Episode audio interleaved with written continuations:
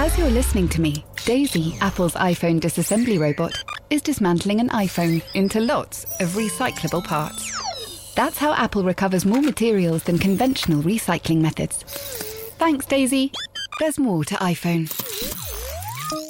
Ready to pop the question? The jewelers at BlueNile.com have got sparkle down to a science with beautiful lab grown diamonds worthy of your most brilliant moments. Their lab grown diamonds are independently graded and guaranteed identical to natural diamonds, and they're ready to ship to your door. Go to BlueNile.com and use promo code LISTEN to get $50 off your purchase of $500 or more. That's code LISTEN at BlueNile.com for $50 off. BlueNile.com code LISTEN.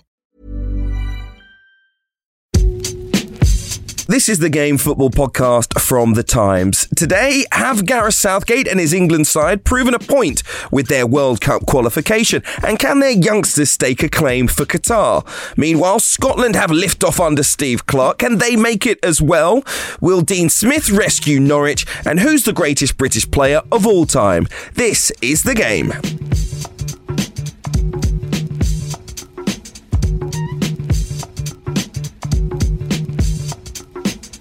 Welcome back. England are into the World Cup. They finished top of Group I. They battered Albania 5 0 at Wembley before their massive, record breaking 10 0 win in San Marino. Harry Kane scored four, got a hat trick against Albania at Wembley as well. It is the first time England have scored 10 in a World Cup or Euros qualifier. In fact, it's the first time they've scored 10 since May of 1964 against the United States. I'm Hugh Woozencroft. Let's start with England. Alyson Rudd, Gregor Robertson and Tom Clarke with me for the next hour or so. And look, I'm going to dive straight in with the sensationalist stuff. You know, it's the time, so that's what we do. Harry Maguire, the England centre back, he scored the first goal against Albania. He cupped his ears, he put his fingers in his ears. A centre back doing a knee slide should be banned. We'll leave that to one side. He got called embarrassing by the former Manchester United captain, Roy Keane. So, Alyson, has Harry Maguire over the past couple of games answered any of his critics in any way whatsoever? By doing an e slide. Uh, no, there's a a dual narrative for Harry Maguire, and he's got to get his head round it. So I'm prepared to cut him some slack for going over the top and his reaction to the crowd. His narr- he's got his narrative at Manchester United and his narrative with England. And with England, it's been a reasonable trajectory chosen when he wasn't with a top six club. They loved the way he would England management loved the way he would bring the ball out of defence. He's our type of defender. He's comfortable on the ball, reliable at the back, we like the way he gets forward and can threaten to score. And he seemed like, I don't know, it's the sort of defender England needed. There, there was a lot of rabbits in headlights stuff going on at that time.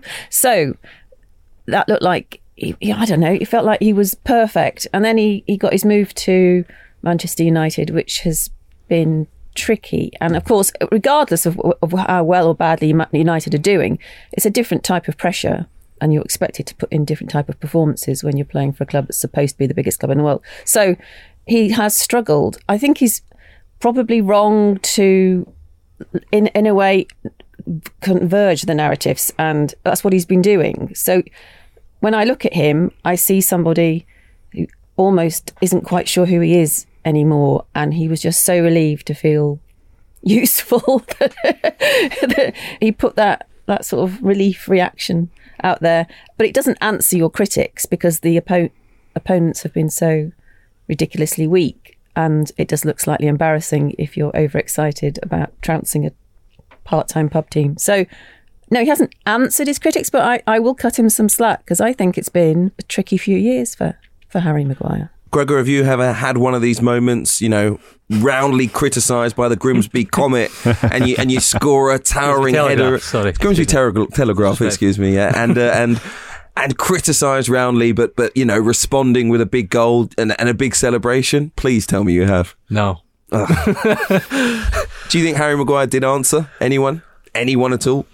No, look, it wouldn't have done him any harm. He to to to to score a couple of goals. But when he goes back to Man United, the, the spotlight will be back on him again.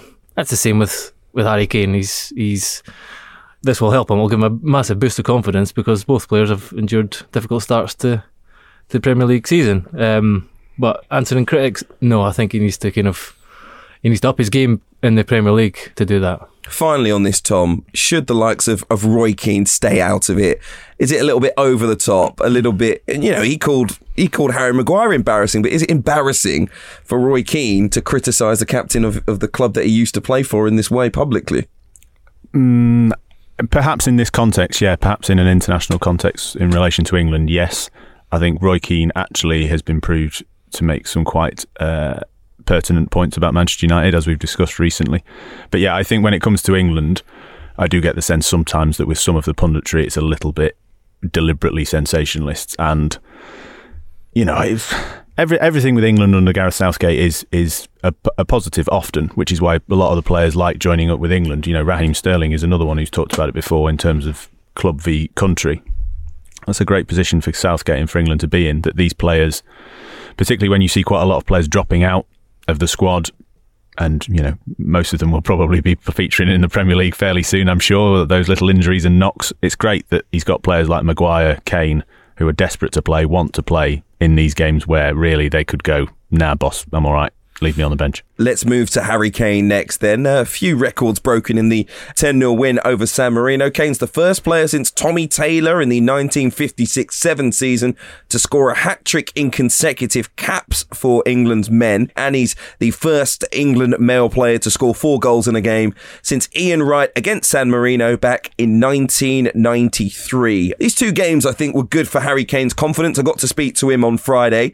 He says the manager Gareth Southgate and his new club manager Antonio Conte want him to be a penalty box player. So all of this dropping deep, Tom, I know you respected him for last season. It's done. What does that mean for Harry Kane? Will we see the best of him now? Poor old Harry Kane, eh? Honestly, just when we've just got used to this new dropping deep role, he's got to change it all up again. Look, it will be good. It did feel a little bit watching it like the big lad in the playground, didn't it? Particularly against San Marino. Give me the ball. I want to score another one. Give me the ball. No, I'm taking the penalty. I don't know whether that's necessarily a good thing. I want to be in the box, all this kind of stuff. He's a complete forward, and I think that's incredibly limiting to say, get in the box, Harry. I don't, I don't really think that will necessarily suit him or England or Tottenham, personally. It depends how, how well the team around him's functioning. Let's be brutally honest, there was nothing to learn from England's game against San Marino. I think Albania, first half, England were outstanding, mm-hmm. and like you know, Al- Albania are a great footballing nation, but they they collected 18 points in the group, and they're not absolute mugs. And England made them look like mugs in the first half, and Harry Kane was a big part of that. He's you know that kind of bicycle kick finish as well. You think, wow, this is yeah, he's an elite elite striker. Um, so getting the best from him, and and as I say, a kind of functioning attack around him. That's that's Conte's biggest challenge and England really. And the thing about, particularly the first half against Al- Albania, was the extent to which the midfield were just were supporting and were pushing on. You know, both Henderson and Phillips were, you know, really pressing and supporting in attack as well, and getting up around Kane. And you know, Henderson, Henderson in particular, was linking well with them. So I think it's all. You know, yes, you want Harry Kane in the box finishing off opportunities, but you can only do that if he's getting the getting the supply. Reece James, by the way, as well, absolutely fantastic from wing back. I enjoyed the wing back system, gotta say, uh, against Albania on Friday night, and it was a great atmosphere too. Uh, Gareth Southgate said he wanted to give the crowd over 80,000 inside Wembley a performance. I think they got that as well. And I think the reports on Friday were that um, Gareth Southgate will stay in charge of England until the next Euros 2024. Good decision? Yes, of course, it's a good decision. Doubled his salary though, six million quid apparently. Uh, Is he worth that? Bargain. Trusting, trusting Gareth. Remember, trusting Gareth, guys. Absolute bargain. If you were to, if you were on the FA board and you were doing your pros and cons and writing a list of all the things Gareth has done and Gareth could possibly do, then you would keep him on and you would probably give him a pay rise. I think it's more interesting. We all know how decent a bloke he is, how eloquent he is. He's got a lot of a lot of young players almost adoring him. That didn't used to happen with the England setup. He seems to be managing Premier League managers very well. So it's been flipped now. So used to be the England managers would just bemoan the fact they hardly knew the players and they had to get on the phone to managers and beg for players to be released and do deals, packs, saying, I promise I'll only pay him for 40 minutes, I won't play him for more. And uh, it was like the balance of power was completely in favour of the Premier League clubs, and now you get managers having to speak in the press conferences, boosting the confidence of the players that they're cross that the England manager isn't using. I mean, it's, it's completely flipped it on its head. There's a lot, a lot of young talent, and the fact that they're keen to at least make their country equal to their club is a huge step in the right direction. So if I was, if I had power at the FA, I would like that about him. The doubt about the only doubt about Southgate is when it comes to the absolute crunch you know, two tournaments on the trot, he's made the same mistakes. And did they do an interview with him? Has he told them, "I know what I'd do next time"? I mean, I don't, I don't really get the impression he's going to change. And there's always a doubt. There's always a doubt that with so many tweaks, so many young players coming through, that lack of experience will again rear its head when it comes to the crunch games in the next tournament and the one after that. I'm keen to uh, read this feature, Alyson Rudd, if I had power at the FA. Get it commissioned, Tom. What do you think, Gregor? Does he deserve the extended contract? Does he deserve the increased salary? And what do you think he can deliver? When he took over, England were 12th, I think, in the world rankings, now up to the top three. Does he deserve it? Absolutely. Um, does he deserve the pay rise? I think if you're in Southgate's position and you can say I'm the most successful England manager since Alf Ramsey, then it's a pretty good bargaining position. Alf Ramsey was on a quid a week, probably. So yeah. it's a lot bigger well, salary, I think. This is this is the world we live in. That's that's the that's the going rate for whether he is a top manager or not. He's he's he's uh, he's done more than any England manager, as we say, for fifty odd years. So absolutely, what can he do? I again, it was Albania, but I, I was watching that first half and thinking, I mean, really, you're you're in that group of favourites for any major tournament now. That's what that's what England are. You should have very little to complain about. I think. Although I know you're picking over, you know, picking the bones of the way you've you've you've exited the last two major tournaments, which is which is fair enough. But I, I agree. The, the, other thing, watching that, you know, you're saying you like the the the three four three. It also made you realise that when you play when when England play with that kind of intensity, it, it really doesn't matter about yeah, the system. We pour over it. We, we are, we're as guilty as anyone. Yeah, Should England have one or two in midfield, a four at the back, three at the back? It actually, when they play like that, with that kind of intent and desire, intensity, it kind of doesn't matter. Yeah. And they looked I, very well balanced as well in that game. And again, it is Albania, mm. but they looked like they looked like a proper team. And uh, yeah, they they could win the World Cup. I mean, I, I, said after that game, if England played with that application, intensity, power, you know, they would be, I think, a force to be reckoned with by any team. If they, especially in that first half against Albania, were playing against one of the top teams in the world, we would have a chance of winning. We've got quality. Every individual player has enough quality for an international squad. The bench is deep. It is all about how England perform on the evening. But I think that was a step forward, even though it was against Albania. But Tom, a lot of people, I think, when we've got to the end of the qualification and the way that it ended, of course, with a 10 0 victory over San Marino, um, raising questions over I think the strength of qualification in in U, the UEFA pools. James Gheerbrant's written about the ease of England's qualification. You can read that in today's time as uh, times as well, and I. I tend to agree with him. If you actually look at the World Cup qualification groups in Europe, four of the 10 games came down to what was essentially a playoff between the top two teams, and another group came to the final game with the top two teams level on points. So I don't really think there's a need to, to question qualification, even though we had Andorra and San Marino in our group. I still think England were one of the teams that made qualification look easy, and that's that should be a, a credit to them. Absolutely, yeah. And I think James makes the other point that a lot of other big nations find it difficult at times. And you know, we can all, you don't have to go very far back to the golden generation and Sven Goran Eriksson and England making it very, very difficult for themselves in games where they, where Gareth Southgate and the boys would have won 3 0 and said, thanks very much, see you later. So, and James also makes the very interesting point that I think is probably true that we'll end up heading down a route where the San Marinos of this world will be pocketed off into a pre qualification, qualification type group system where it's kind of tables to reach the final end goal, probably, which might make things more competitive and interesting for England. But for now, as Gregor says, I really just think well, let's be grateful for how easy that uh, how easy Southgate makes it look. Hang on a minute, though. You don't want San Marino involved, no, do no, you? No. You're anti San Marino. James also makes the point that this is egalitarian. Mm. This is pure com- competition.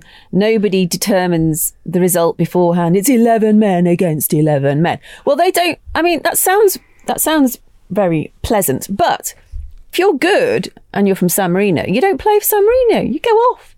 You just go off. and play and play for who? Well, you just make sure Probably your Italy. grandmother, grandmother, you, you, you will have an Italian grandmother, so you just go off. I mean, it's, there's no, there's no. But that's a failing of a different system, though, isn't it? That's not a failing of the way the World Cup qualifying is set up. I That, don't- that's a set, that's surely a There's separate. no, there's if- been no, there's been no progression. If you're San Marino and you're bottom, I mean, there's no progression there. They are relentlessly rubbish, and they're not trying to make themselves better. They've had the same coach for five years or something. I mean, it's like Never mind They- putting her in charge of the English FA. Put her in charge of the San Marino FA. But- do it. But it's. I think. I think we're being hold on, now- patronising to say, "Oh, it's wonderful that they're in England's group every five minutes." We we we, fa- we faced them what eight or nine times in the past eight years or something. I mean, it's ridiculous. It's not wonderful that they're in England's group. It's wonderful that They're they're, there. in It's a wonderful group. that they're there, and it's not wonderful that they're there because they're not looking after themselves. There are many. They're not improving. Probably saying that They're without not- any real knowledge of, not the, of San Marino's workings. they don't look better now than they did ten years ago. Okay. Yeah, but should every team look better? I mean, there are loads of mid-tier teams that, that, that we would hmm. feel nothing about because they finish in the middle of groups all the time, and they, they're probably not going anywhere either. They Well, haven't improved, no, but they've got some better players, so they get ten points in a qualification group instead of two points, and we don't even think about them. Where's the progression? Where's the sense of we can turn our tininess into an asset, like Iceland did? I mean, you look at Iceland, that the size of Croydon, and they made their how tiny they were work for them because they said, look, we all know each other. People watching us, they're related to us. There's a connection. They had that power of family. But they didn't have a, an Italian grandmother. So they all played for Iceland. So it is. It goes back to what you said. I agree with you. Then in, in that regard, No one makes you find a relative. You just go for it. I don't. I don't know. I just don't think we should be patronisingly nice to Marino. Isn't it lovely that they're there? Because if we were in their position, I would don't you say that? If I was- if I was from- if you were from San Marino, would you not want to be in a, a qualification group with England? I'd be petitioning to to have a better organisation so that we can actually cause an upset. What's the point of watching a game? I, I disagree with James Gheerbrant when he said it was 11 men against 11 men and anything can happen. No, it couldn't. And that's what most other clubs and countries do. They make you have that sense of something could happen. It never happens for them. But isn't isn't every sport like that? At least you want to be. The thing is, they're a nation. That's that's the important thing. Barely, barely nation. I mean, barely. Well, they are, and that's why they're allowed to enter. So, um, uh, personally, I think that should that should always be the case. Uh, then I- I it's a privilege. Then it's a privilege, and they should use that privilege to somehow That's their choice. somehow improve. That's their choice. Right, I didn't think we'd be arguing about San Marino's place in, in world football, but there you are. Anything can happen on this podcast rather than in football. Listen, let's talk about a little bit more, unless anyone wants to add something on the, the qualification. Do you want to see it changed or anything like that? Everyone's happy? Right, let's move on a little bit and talk about another piece in the Times today, and it is it's around 50 debutantes for England so far. Uh, under Gareth Southgate's reign, Conor Gallagher becoming the latest, the 50th player to make a debut after Jesse Lingard back in 2016. But the piece also talks about some of the players who've made their debuts under Southgate and their importance or future importance in the England side. Declan Rice is the first player to be outlined, Tom.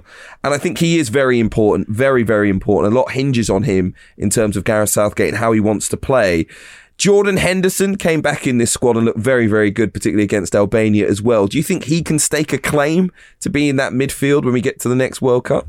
I think Henderson's experience always gives him a chance, but I think the Rice Phillips combo has to be leading the way so far. I mean, of all the nonsense that I've talked on this podcast over the last couple of years, when I said that I didn't think Declan Rice was a midfielder and that he was a ball playing defender, that's probably up there, isn't it, in terms of the biggest load of rubbish? Because increasingly, both for West Ham and England, he just looks absolutely dominant in midfield. His his ability to bring the ball forward, his passing, just continues to impress.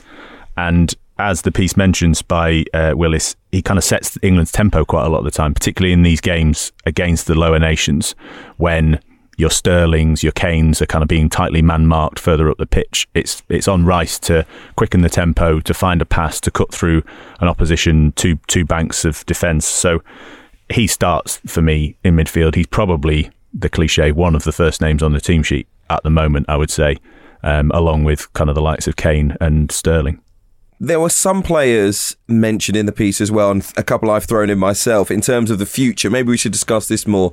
The future of England squad when we go to Qatar next year. Bukayo Saka, Jude Bellingham have made their debuts under Southgate. As I mentioned, Conor Gallagher, Emil Smith Rowe getting his first England goal against San Marino as well those players, do you see any of them over the next, well, not even 18 months, a year really, staking a claim, a, a real claim to be a, a, at the forefront in terms of England's lineup? I'm not entirely sure how they do that. I don't know.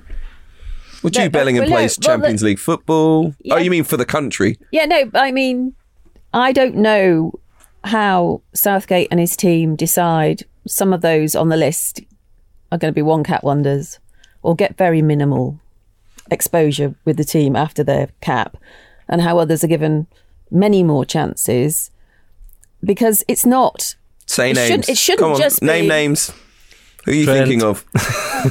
Who's not getting the opportunity, and, and who who is getting an opportunity they they don't deserve, in your opinion? No, no, no. It's th- there's a lot of talent there, but at some, I just feel, I just feel Southgate's a bit of a people pleaser, and he, li- I think he likes giving people their debut, Boo. and I think In this likes, horrible world, there's not wrong with people pleasers, Alyson Rudd. What is going on? You won. You won be. tennis this morning as well. What is happening? If I was England manager, it must be a lovely, lovely thing to do to pick up the phone and tell somebody, "I'm choosing you for your country, and your country is England. It's not San Marino. It's England, and you're gonna get a cap." And you make someone happy, and as we all know, they then do an interview saying how happy it's made their mum, and it's like, oh, you oh, I don't bring the mums into it as well. so it's a lovely thing to do, but I just don't think it's terribly productive from a management point of view because you you're, ju- you're just throwing a you juggle it and you're throwing another ball at you, another ball at you, and you're juggling more and more.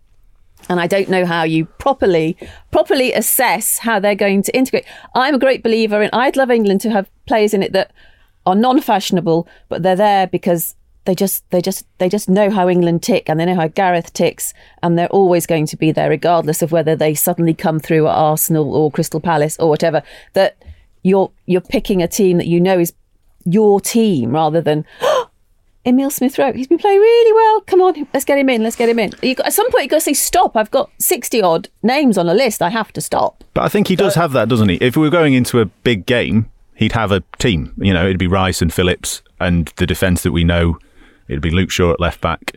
Like we know it. But I think when you look at the Gallaghers and the Smith Rowes, he's looking for that point of difference, which I think is to counter your point about in those moments where he's made the wrong decisions, he's not done the tactical tweak to win us the game. He's looking at some of those players. For example, a creative player in the central area. That's why he's tried Phil Foden. Conor Ga- Gallagher's showing potential in that role. Smith Rowe. So no, they're not going to be starting necessarily for England, but they could be coming off the bench for the last 20 minutes to try and impact the game. I think it's a bit more than that. I think it's about, you know, including them, like saying you're you you're on my radar, and you could be a part of, you know, you're on the right trajectory. You could be a big part of England's future. I, I kind of used to agree with Alyson. I I was looking at this list, and I, I remember when Tammy Abraham was given his debut in 2017. He'd been on loan at Bristol City the year before. He went to Swansea. He'd played 11 Premier League games. I think he'd scored five goals. I remember like the summer before he got a new 50 grand a week Chelsea deal. And I just remember thinking, I can't remember a player having done so little and been rewarded so much, you know? And then, Well, if you look through the Chelsea academy, there's a few. but uh, for England, oh, I see. Being rewarded. I thought I thought you meant he financially. financially rewarded. But, I you know, think- I thought you meant to the financially. championship. He was playing for Swansea. Uh, His season kind of went downhill after that as well. Hudson Odoi, he played before he'd even started a Premier League game. So there are there have been moments in the last few years when I thought, yeah, this is odd. But I think it is about that collective idea. I think it's about A, looking at them and saying, and B, saying, you guys are on my mind and you could be a part of England. You've got to, you know, you're you're close and you could become a big part of the of the of the team if you continue on this on the same trajectory. So it's worked. Let's be honest. Also, England.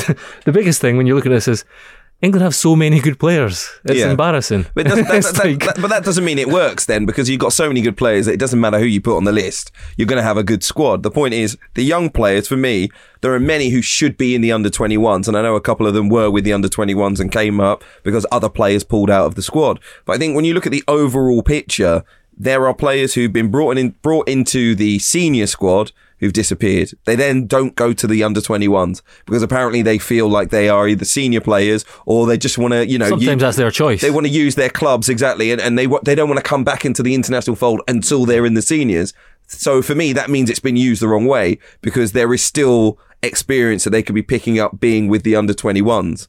And I don't feel like some of them, although they play for huge clubs, should be turning down the under 21. So he, he makes a rod for his own back in a way because he's including players who he said himself, he doesn't want to rush players into the senior squad. He said that about Emil Smith Rowe a week ago. Now he's starting a game during that same window. You know, so. But that was because people dropped out, though. I, to be fair, I, I understand that, but you don't have to call up someone from the under 21s. You can bring a senior player. So for, for me, it's it's it, when you make that choice, everything that you've said goes out the window. Are you trying to rush them or not? It, apparently not. You've said it yourself, but then you do it anyway. So my point is, what happens to Emil Smith Rowe when everyone's fit? He's not going to be in the England squad. I know Arsenal could keep going with their form and he could keep improving, but you think if everyone's fit, he's not going to be in the 23. No, but he then has had a taste and experience of the seniors, so that if then Jack Grealish and Phil Foden got injured, then he can be called up with less concern about, oh, he's never been in before. And I think it's actually quite easy to outgrow the under 21s, to be a regular in Arsenal's team or, in Conor Gallagher's case, in Crystal Palace's team, to be standout players in the Premier League and then go and play underage football is, is a bit odd. I, I still it's think I. I still think the experience is valuable, even for players playing, because I think the idea of going away with a group of players that you don't play with every single day and having to go and win games with three days training is still an, a valuable experience, whether you're playing with Harry Kane or whether you're playing with with Flo Balogun. For me, that is a valuable experience for a young player, and they're still inexperienced. All the games count. For, well, I would just say that yeah, I think again, you got to put the, your faith in, in Gareth Southgate to, to to be judging this right because he also also obviously sees there's a value in including them in the group of the senior team, and if that means that they'll play fewer games for the under twenty ones in future, so be it. We should abandon under 21s because the, the age that players are coming through now and blossoming is, is so, Yeah. so, so Here, much not in. San Marino. England wanted, wanted, wanted to throw out nations from the qualification and they wanted to disband under 21s, all because you had a really good qualification group. No, on, guys. no, no, no. No, under 21, we under have, 21s, we no have in players England we have lots of good players coming through at a young age. It's not the Just same be happy about it. just stick to under 19s and then they go they're, they're, then they're ready look at look at look at how, how young they're all. They're all the, the reason he's making so many debutants is because it's young players are blossoming younger. Players are coming through younger now and i can see why they're thinking under 21 is a demotion because they've got peers playing for the national team who are like six months younger six month six months older it's just not got the status anymore This piece is coming together. If I had power at the FA by Alyson Rudd, it's taking shape. I'm just saying, get rid of revolution. get rid of under 21s and don't pick anyone over the age of 28, e- eh, 28 either because they're all too old, I imagine. Um, finally, on this, Alyson, um, the final point made uh, in the piece by Willis Bennett: Why can't Jack Grealish feature more often for England? I suspect it's a personality issue, actually. I suspect either in training or direction given by Southgate, Grealish has not done as he's been asked, or there's a sense that he is so free spirited and the way he his career has been forged, it was almost like he ran Aston Villa, had freedom. Dean Smith gave him freedom to do what he wanted at Aston Villa because it worked and that doesn't work for Gareth Southgate.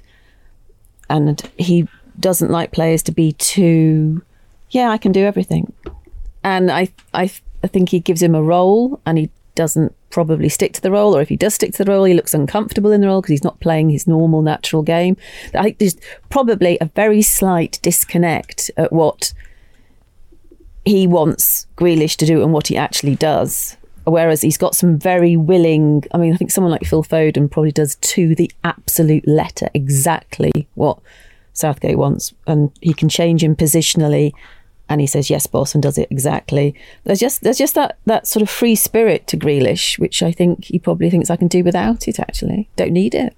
I think Alyson's probably right. I think when we t- a lot of the things we've talked about with Gareth Southgate in terms of you know if we were coming to a big game, knowing what his his team would be, knowing what his starting eleven would be, often being criticised for that slight pragmatic approach. It comes down to that. I want I want Mason Mount over Jack Grealish because Mason Mount will track back that little bit more, is slightly more effective at pressing opposition defenders.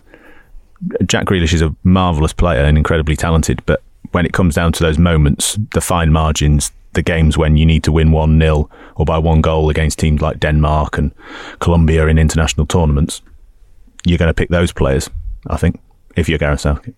All right, that's England sorted. I think we're done on that conversation. They are through to the World Cup finals. Not going to be as easy for the other home nations if they've got any chance left at all. We'll discuss them next. But remember, if you're enjoying the podcast, rate us, leave us a review, and make sure you're subscribed.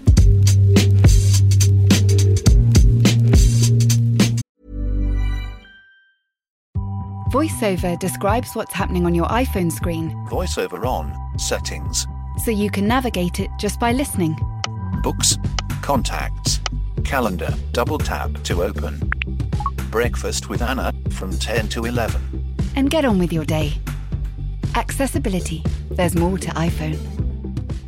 When you're ready to pop the question, the last thing you want to do is second guess the ring. At Bluenile.com, you can design a one of a kind ring with the ease and convenience of shopping online. Choose your diamond and setting. When you find the one, you'll get it delivered right to your door. Go to Bluenile.com and use promo code LISTEN to get $50 off your purchase of $500 or more. That's code LISTEN at Bluenile.com for $50 off your purchase. Bluenile.com code LISTEN. Well, elsewhere in World Cup qualification, in UEFA, of course, Wales are facing Belgium this evening.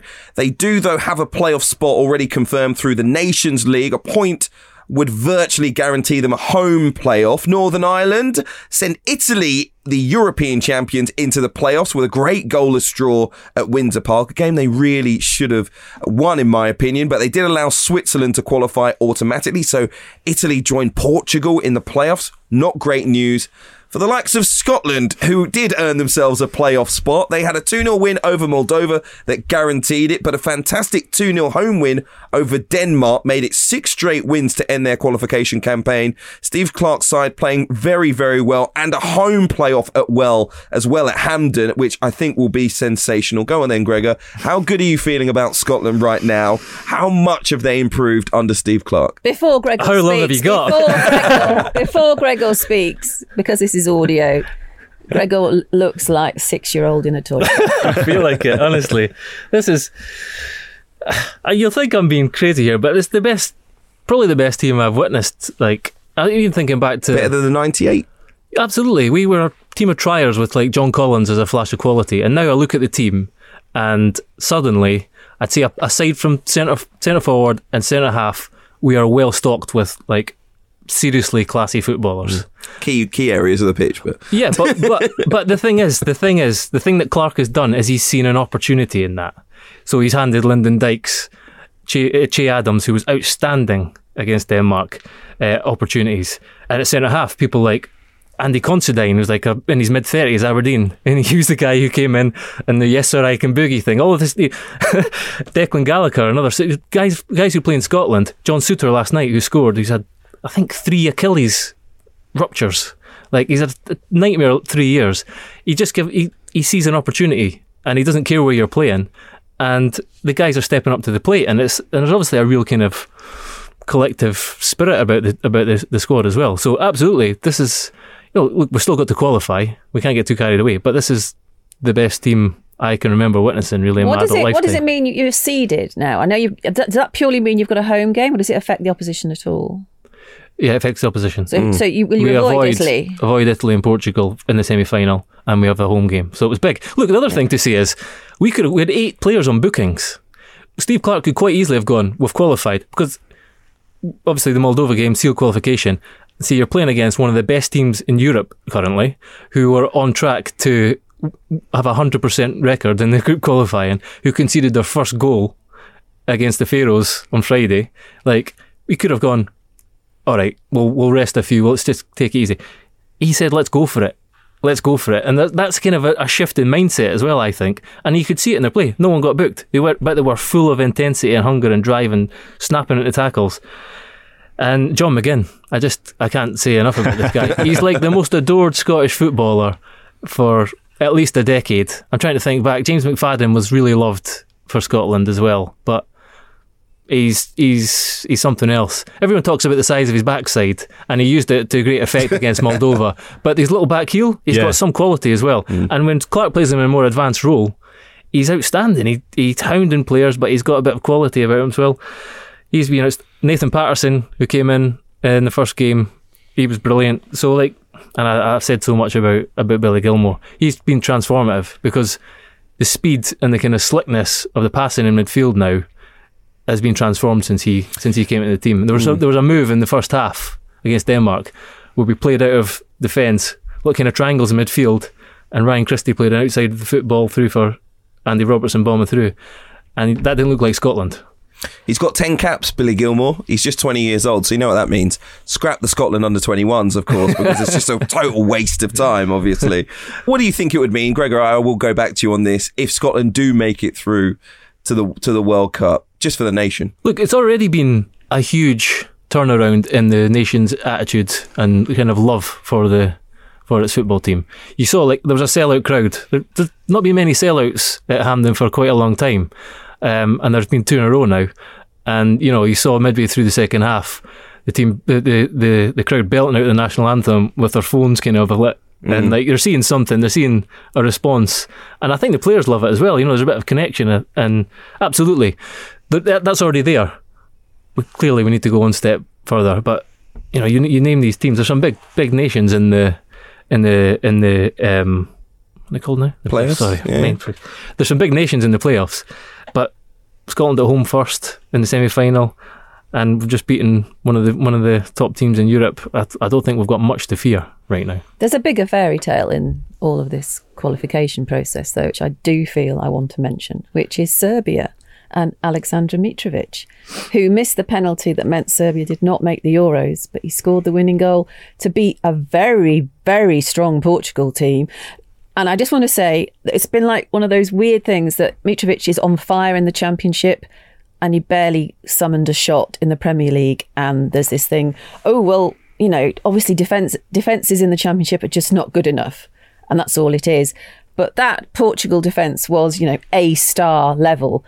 And I'm just so pleased for him because it must be difficult to have. We talk about clubs having yo yo careers. He's an individual with a yo yo career and he's hit absolute rock bottom because he is the most passionate player for his country I've ever interviewed. He loves his country, and for it to be sort of his fault that they didn't make the Euros and to have got them through um, for the, for the World Cup, I think is is a is a beautiful, beautiful story. And a beautiful story that you can read more about Hugh in the Times Oh, yeah? today because Bill Edgar's written a fantastic stats fest all about Mitrovic. And he scored 44 goals in 69 games for Serbia, which is pretty remarkable. But he's only scored one penalty and he's only played the full 90 in 29 of those 69 games. That is pretty remarkable, as Alyson says. Uh, listen, I, I really like Mitrovic. I just don't think he has the attitude to play a lower half team in the Premier League. He gets really frustrated when he doesn't score. He's just one of those people. He just can't stand it when he doesn't score. He loves it when he does. He's got a big smile on his face. I've been to Fulham during the playoffs where there was no crowd, and honestly, Mitrovic was cheering on his team. He was injured for the whole game, just bellowing out from Craven Cottage. But you see him when he was at Newcastle and when Fulham were in the lower end of the Premier League. And obviously, it's very frustrating for a striker when you're not at a great side. And he just, he's just not the same character. And I think when he's happy, he scores loads of goals. And when he's not, he doesn't. So it's nothing to do with the championship. It's to do with him. If he can find some sort of happiness and joy scoring seven goals a season at the bottom end of the Premier League, then I think we'd see him in the bottom end of the Premier League. and he's got- made a bunch of money too, so I don't feel sorry for He's him. He's got a better goals per game internationally than Cristiano Ronaldo. Just Yeah, Hashtag yeah. just saying. Well, Ronaldo's obviously average, isn't he? I was just going to say he needs to take a leaf out of Che Adams' book. Really, I think. Yeah, play for Scotland. it's too late for that. Listen, Mitrovic and Serbia had a fantastic evening out in Portugal. So thank you, Alyson, for mentioning that. And there, look, there were some shocks, and, and obviously the playoffs will be very interesting given some of the big, big names that will be in it. We'll come back to international football, I guess, a little bit later on by talking about the greatest British player of all time to end the podcast. But up next, we're going to talk about Dean Smith, who's got the manager's job at Norwich. The former Aston Villa manager Dean Smith named the Norwich City head coach on a two and a half year deal. He was appointed just eight days after being sacked at Villa Park, and he, of course, replaces Daniel Farke. He will be a quiz answer for years to come because when he returns to the Premier League, he will manage back to back games against the same opponent, Southampton. That is the first time it's happened in Premier League history. Um, he was off on holiday and had to come back to get his contract sorted at Carrow Road. Is it a good appointment, Tom? What do you think? Yeah, definitely. Much better than Frank Lampard, I would say, if I had the choice between the two. Look, Norwich look incredibly leaky at the back. We talked on a previous show about Dean Smith, and we all felt unanimously that he should have been given more time at Villa.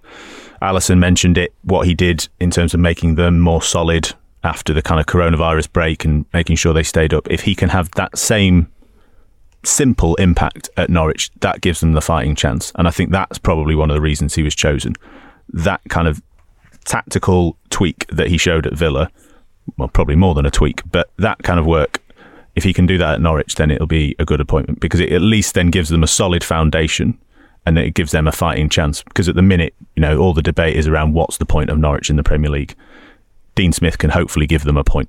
Kenny? I think that's his biggest challenge, actually, just kind of being able to change the mindset. And I think we've got Southampton, Wolves, and Newcastle next. And it would be very important for him if he's going to have, have any chance in changing that mindset to get some points in those games. So I think he needs to hit the ground running. He doesn't have the same tools to work with defensively. You know, I've spoken about Gibson, Hanley, Kabak. They've not looked great. There's been an issue at left back too. Brandon Williams was improved against uh, Brentford, but he's had a pretty tough start to his career at Carrow Road. Look, there's, there's some some easy wins, I think, and one is putting Billy Gilmour in. I don't speak with absolute bias there, but it's no problem. And Todd Cantwell, because he's it's been very strange with a team that's got such a dearth of creativity that he's been banished to the under 23s. I think, you know, Todd Cantwell did a kind of Instagram post saying thanks for the memories and stuff to Daniel Farke, but also added that we didn't always see eye to eye. And, you know, I think that was being quite diplomatic. Um, they've had, enjoyed a bit of a fiery relationship. So I think getting him back in the fold is a no brainer. Um, and and Billy Gilmour finding, you know, he, he started four of the first five games and then he's not been seen even off the bench since. So, you know, we've seen how we've seen in the last week how good he is.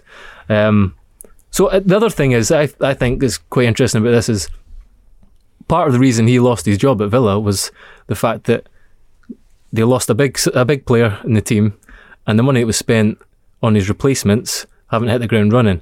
Norwich did the same, and the player, the player, they, one of the players they signed to replace him was to pre- replace Grealish was Buendia, and the players that Norwich have brought in since haven't hit the ground running. So much as it would have been the case if he'd stayed at Villa, getting the most from those new arrivals will be equally as important at Norwich. Um, and I think probably will define whether he's a success or a failure this season. I think Norwich are, are quite lucky actually because they've got a respected and very good, passionate coach who has a point to prove. I was trying to explain to someone why on earth, if you're Dean Smith, you don't think, oh, you know, Villa were my childhood club. It was my ultimate job. They've let me go. I'm just going to take a break. And there's a lot of reasons why he's not taking a break. There are more would-be coaches than there are jobs. So if, the, if, a, if there's a club interested in you, you can't afford to take a holiday. You have to take the job that's come up. And also, it must feel strange. It's not a normal sacking, I don't think, with Dean Smith. I think he genuinely was shocked. I think he felt he could turn it around. And he's being given a chance. It's not with Villa. It's not like it's not like Villa changed their mind about Steven Gerrard and said, sorry, we made a mistake because the media backlash has been really horrible. We don't want that image. But he has been given an immediate chance to show that the, with parallel problems, and there are, I mean, there are worse problems at Norwich, but they're parallel. He, he can show he can show Villa that they were wrong. If it wasn't Steven Gerrard in charge at Villa, I would say I'd really like Norwich to escape and Villa to go down now. But uh, I'm not going to say that now. no, I think I, I think it's a good fit. I think you know Norwich have been slagged off a lot because of how kind of how weak their their uh, their performance was the last time in the Premier League and the start of the season. You know, this being accused of lacking ambition and whatnot. But they're a big club, passionate fan base, good infrastructure and he's got 27 games to keep a club in the Premier League. I don't think there's any other team in the Premier League would probably give him a job. He would probably be looking at a championship job Uh, Well, he, he, he is essentially looking at a championship job given Norwich. well, you can say that, but he's got 27 games to to change that. And his reputation won't be dented if they do E- go down, as long as they go down with more fight than they're currently showing. Exactly. Can he, keep, can he keep them up? I don't think it's beyond the realms, but I think defensively uh, they are they are in trouble still. So I'm What do, you, sure. what, what do you think? No, well, I mean, I'd said they'd go down on a previous show, so I can't change my mind now just because Well, they've they've got Dean Dean Smith. Smith. No, but I think what he'll do. if they signed Messi, you could change your mind. Yeah. Why can't you change your mind about the manager? He wouldn't fit. They've got Todd Todd Cantwell. Um, but I think it, just going back to another point Gregor made about you know morale being quite low and uh, Cantwell sending messages on Instagram. When you think about Smith, Jack Grealish putting messages on social media Yeah, about how brilliant he, people love him. He's clearly a very very popular coach as well as you know having something about him in terms of his footballing management ability. He's clearly a very popular man, and I think that's why it's another good appointment for Norwich, a club where they're feeling a little bit down in the dumps. Everyone's giving them a kicking on the pitch and off the pitch. Someone like Dean Smith is a good appointment for that. So I don't think they'll keep him up, but I think he will definitely improve their season. I like Dean Smith, but I don't know. I just don't know about this one. You- You're a Smith skeptic, aren't you? Yeah, I was unconvinced by. You know, maybe it was just the um, luck that kept them in the Premier League the first time around. Obviously, they finished 11th last season, which is a fantastic achievement. But without Jack Grealish, they were a very poor side. So the fact that, that he couldn't get them to a better place without Grealish on the pitch, and I know everyone's affected by losing their best player, but the fact that it all gravitated around him was, for me, it, it says a little bit about the tactics. And obviously, when he left, the tactics this season haven't been great, and he's lost five in a row, and he's got sacked. So I'll wait and see. I think I'm not going to judge him on this season, though. I want to see what he does if they do get relegated um, in the championship next year. If he brings them back up, I will change my opinion completely on Dean Smith. I but if you were promise you. Delia Smith, who would, you wouldn't get Pochettino in, would you? I mean, you've got to be realistic. Why- Why wouldn't you get Pochettino in? I don't. he, he- he seems to be the better manager of the two. If you had the chance. But he's not. But you're, you're not. Your Pochettino is not going to Carrow Road. No, I, I know that, but I, listen, I'm not. I'm not here saying that they should have hired someone else in particular. I'm just saying I have my reservations about the quality, tactically in particular, of Dean Smith as, as a manager. I think across Dean Smith is going to be a very good Dean Smith. Okay, well, we'll wait and see how cross he is then when he takes on Southampton at the weekend, and we'll see if he gets Norwich to winning ways uh, as well. Up next, we're going to talk about the greatest British player of all time. Stay with us on the game. Right, to end this week's podcast, Arthur Gareth Bale's 100th Wales cap, you can, by the way, read uh, a great profile of his career, his life journey. It was written by Gary Jacob, who've done some great work over the last few days on Wales. So just search for Gareth Bale if you've got the Times app or you're on the website. It has led to a further debate, though, in the uh, Times today. Who is the greatest British player of all time? Bale, 100 Wales caps. He's been sensational. He's won himself four Champions Leagues as well. And, and some people, particularly in the modern era, regard him as the greatest British player. But there are some big names with even bigger views. Henry Winter says Bobby Charlton of England. Jonathan Northcroft, uh, representing Scotland, has gone for Denis Law. Alyson Rudd says Wales. John Charles at Michael Grant. Scotland there. Graeme Souness, incredible shout. Gary Jacob says Gareth Bale of Wales. James Gheerbrant. Wayne Rooney of England. Gregor Robertson, the man himself. Kenny Dalglish of Scotland. And Paul Hurst representing Northern Ireland with the greatest shout for me, Georgie Best. So who do we think it is, Tom? Uh, it's none of them, obviously. obviously, no. I, I mean, there's lots and lots of excellent shouts there. But I mean, I'm, I, I was thinking it in the context of a great story. Now, Hugh, I love a, I love a rom com. Me, mm-hmm. I, li- I like a happy story. That's why I was having a go at Alyson earlier. For you know, let's just enjoy ourselves. and in the international context, you don't get many better narratives than David Beckham's. Sent off against Argentina, scores the penalty a few years later, and also the lad was a trier. I love a trier as well. Like I don't think he was particularly naturally blessed with footballing ability. He just worked really hard at taking really, really good free kicks, corners, and set pieces, and crossing the ball. And he loved playing for England. And he had a phenomenal trophy record as well. So I'm going to go for Bex. But he didn't have to juggle Nonsense. national service with football, did he? No, I he- mean, no, I he mean, didn't, but on, he that's did- a proper romantic story. He did have to juggle dating Victoria Beckham, which you know is It's similar. is a hell of an ask, I'd say. I- I'm What- just, I'm just, woman, I'm just by the way. another pi- another point for the piece there. Bring back national service for England footballers, says Alyson Rudd. Um, but David Beckham, I do think, I do think he's underrated. Even you there saying he wasn't that gifted. He was actually. No, he was, but do you know what I mean? In context of George Best, the last player you mentioned yeah, in that list, absolutely. you know? Yeah, in the context of the others, yes. But I think he, you know, he was a grafter. I agree with you on that. He had some phenomenal parts of his game, actually. I think if England had him now, particularly towards the end of his career, late 20s, when he could have played central midfield, we would love it right now, to be perfectly honest. What are you looking for here? We're looking for someone who has iconic status north and south of the border for two of the biggest clubs in Britain during their peak years. Uh, he won nine major trophies for Celtic, Kenny Dalglish, and 15 for Liverpool, including three European Cups and six league titles. He's still Scotland's most capped player, 102. He's tied with Denis Law on 30 goals. I think that's hard to beat. And would you not agree, Alyson? of course, Kenny's a Kenny's a giant of the game, but he's not the greatest British footballer of all time because that's John Charles. Because that's who I argued for. who did have to juggle national service, who was as brilliant as a centre back as he was as a centre forward. None of the people in the list have that, can do that. They could play equally well at the back or up front. He he was at Leeds United he went to Juventus. I mean, th- I mean, it, unbelievably, he, he just he just stormed Serie A, came third in the Ballon d'Or. I even like the fact when he came back to Britain, he struggled because he become so imbued with the Italian style of football, he couldn't cope with the English game anymore. And everyone who was involved says if he had been fit in the 1958 World Cup for their game against Brazil, they would have won the World Cup. I think I think his story is just so romantic. If you want to talk about romance, Tom. Fair play.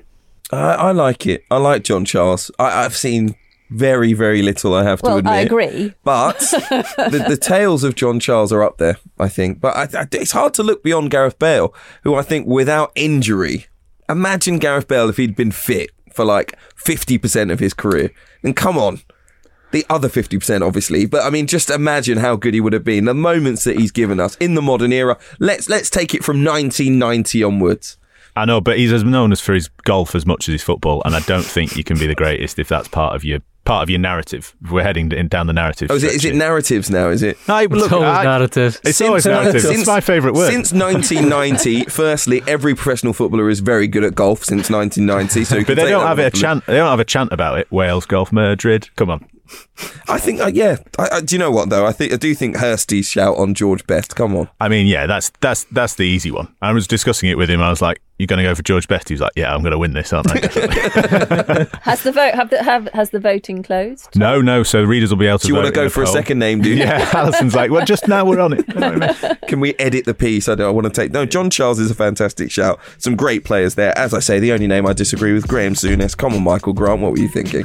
um, listen, thanks for being with us on the Game Podcast. Plenty still to come. We'll be back on Thursday, so thanks for waiting an extra 24 hours. Um, remember, if you're enjoying the podcast, rate us, uh, leave us a review. Make sure you're subscribed, and make sure you're subscribed to the Times and the Sunday Times as well. If you sign up today, you will get yourself one month free. Just go online to check it out. It's thetimes.co.uk forward slash the game. We'll see you on Thursday. Take care.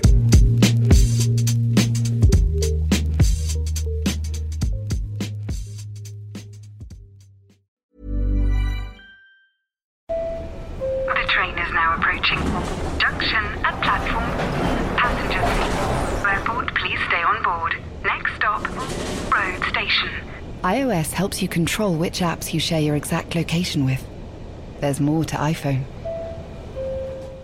Even when we're on a budget, we still deserve nice things. Quince is a place to scoop up stunning high-end goods for 50 to 80% less than similar brands. They have buttery soft cashmere sweaters starting at $50, luxurious Italian leather bags, and so much more. Plus, Quince only works with factories that use safe, ethical, and responsible manufacturing. Get the high-end goods you'll love without the high price tag with Quince.